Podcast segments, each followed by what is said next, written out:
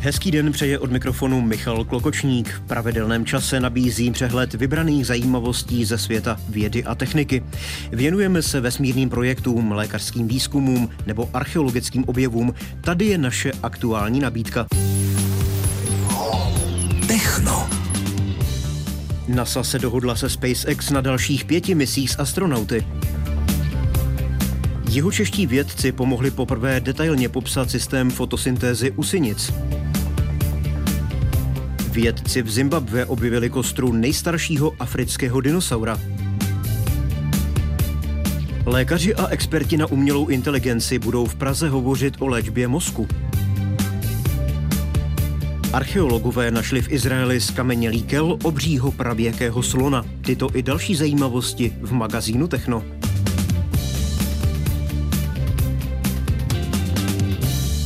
Americká NASA se dohodla se společností SpaceX na dalších pěti misích s astronauty k Mezinárodní vesmírné stanici ke konci tohoto desetiletí. K orbitálnímu komplexu rovněž vyšle další vesmírné turisty, a to ve spolupráci se společností Axiom Space. Hodnota kontraktu na mise astronautů ke stanici je 1,4 miliardy dolarů. Kromě toho NASA také oznámila, že se s Axiom Space dohodla na vyslání soukromých zájemců ke stanici. Mise je plánovaná na druhé čtvrtletí příštího roku. Mise X-1 se uskutečnila v Dubnu. Díky první čistě soukromé posádce pobyli čtyři muži na oběžné dráze zhruba týden. I tentokrát mají do vesmíru letět čtyři lidé.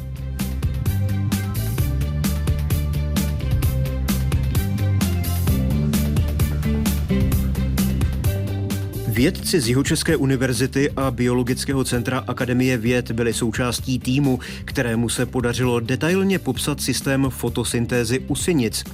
Zároveň také odhalili, jak synice chrání svůj fotosyntetický aparát, když je světla příliš mnoho. Poznatky mohou být využité například u umělé fotosyntézy, ale také při omezení nežádoucího výskytu synic na vodních plochách. Fotosyntéza je proces přeměny energie slunečního záření v rostlinách, který je důležitý pro vývoj kyslíku a tvorbu biomasy. Všechny fotosyntetické organismy mají speciální útvary složené z proteinů, jejichž jediným úkolem je zachytit sluneční záření a získanou energii odevzdat dalším proteinům, které ji přemění na chemickou energii.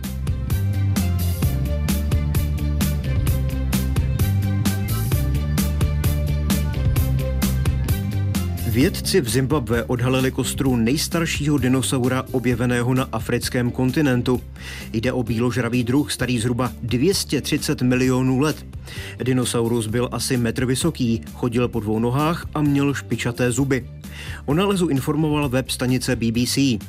Objev naznačuje, že dinosauři na zaniklém superkontinentu Pangea migrovali za teplem a vlhkem a do zbytku kontinentu se rozšířili z jihu.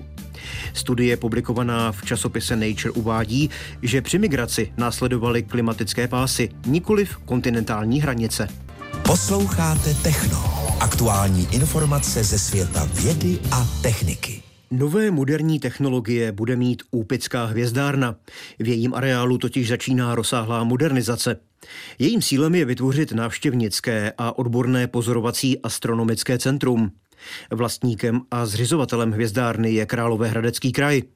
Co hvězdárnu čeká a kdyby měla její modernizace skončit? S ředitelem Marcelem Bělíkem natáčel kolega Karel Sladký.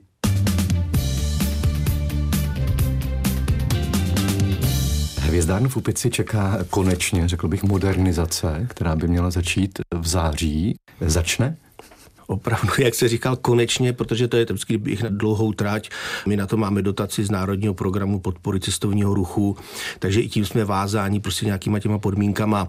Říkáme tomu návštěvnické a vědecké astronomické centrum, že se opravdu v tom září začne stavět, že už nebude žádný zádrhel. Proč je pro vás ta modernizace tak důležitá? V čem bude klíčová? Bude klíčová zejména pro naše návštěvníky, protože ty naše měření, a my jich máme obrovské množství, a když jsem počítal počty monitorů, které budeme potřebovat v tom návštěvnickém centru, centrum, aby jsme viděli všechno, co měříme, tak jsme se dostali na počet 40 monitorů, jako jo, který bychom chtěli všem ukázat. Ale je to v tom, že ty naše měření jsou různě rozmístěna na různých místech, jak hvězdárny, dokonce i na různých místech republiky. Některá měření probíhají v Jaroměři, aby byly eh, od sebe vzdálený nějakou dobu, dali se určovat za různé závislosti. Takže je chceme soustředit do jednoho místa, aby ten návštěvník se dostal víceméně ke všemu, co my pozorujeme, protože samozřejmě na některá místa se ani nedá dostat. To jsou třeba seismografie ve studni. Další měření jsou prostě na louce, jenom v nějakých anténách. A druhá stránka, kterou bychom chtěli hodně akcentovat, je to, aby se ta pozorování stala přístupná třeba i pro lidi na vozíčku. Když se dostane do toho našeho návštěvnického centra, které bude bezbariérové, tak v podstatě bude mít možnost se těch pozorování účastnit aspoň tímhle způsobem. Modernizace Upické hvězdárny má začít v září. Kdy by mělo být hotovo?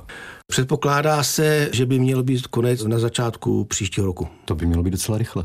Mělo by to být docela rychle, realizovat co nejrychleji, protože tam samozřejmě musíme vrátit ta všechna měření, z čeho se hrozně obáváme, protože to jsou historicky 50 let staré přístroje, staré vedení těch různých kapeláží a podobně a navíc jsou ty přístroje vázány na sebe, takže my je musíme během jednoho dne, doufáme, že přesuneme do buňky, které budou přistaveny a pak zase poběží a pak zase během jednoho dne vrátíme zpátky, což jako bude asi heroický výkon.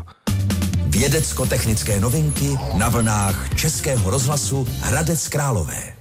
Špičkoví biologové a lékaři, specializovaní třeba na výzkum Alzheimerovy choroby, budou v září v Praze diskutovat s experty na umělou inteligenci, a to o nových postupech pro léčbu onemocnění lidského mozku. Za České vysoké učení technické v Praze to uvedla Eva Doležalová. Konferenci pořádá 7. a 8. září v Kajzerštenském paláci v Česku založené Mezinárodní centrum pro výzkum neurodegenerativních poruch, dále ČVUT a americká biotechnologická společnost Alzeon. Společným cílem je zlepšit diagnostiku, léčbu a prevenci neurodegenerativních onemocnění. Vedle odborníků na neurovědy, klinický výzkum, biochemii, bioinformatiku a umělou inteligenci podle ČVUT na konferenci vystoupí také investoři a další zástupci soukromé sféry.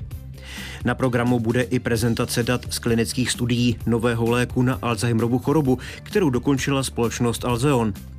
Podle organizátorů je akce určena nejen odborníkům, ale i zástupcům průmyslu a taky veřejnosti. Neznámé novinky na známých frekvencích. Vědci z Výzkumného ústavu geodetického, topografického a kartografického ke zjištění stavu podzemní vody využívají metodu, při které není třeba dělat vrty ani nijak narušit terén. Měření provádějí pomocí gravimetrů, což jsou přístroje k určení zemské tíže, která se nepatrně mění také podle množství vody pod povrchem. Metodu může ústav nabídnout každému, kdo potřebuje sledovat například podzemní vodu v přírodní rezervaci, v historické lokalitě a na jakémkoliv místě, kde se nehodí připravovat monitorovací vrty. Uvedl to ředitel ústavu Jiří Drozda. Kvůli suchému počasí v posledních letech stoupá potřeba zjistit, jak a kde klesají hladiny podzemních vod. Obvyklým způsobem jsou monitorovací vrty, ke kterým je třeba mít stavební povolení a nelze je udělat všude. Techno.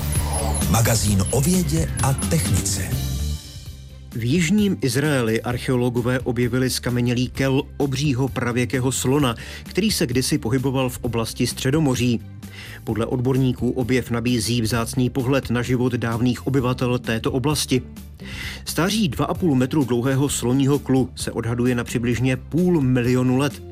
Vědci z kamenělinu objevili v oblasti, kde byly dříve nalezeny i kamenné a křemené nástroje a další zvířecí pozůstatky.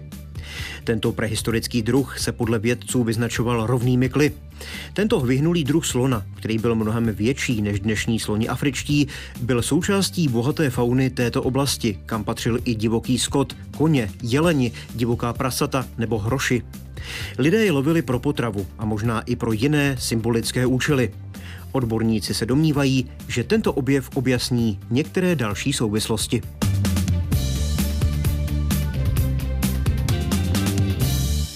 Z dnešního Techna je to všechno. Další vědecko-technické zajímavosti vám nabídneme zase za týden. Od mikrofonu Českého rozhlasu Hradec Králové vám hezké dny přeje Michal Klokočník. Mějte se dobře.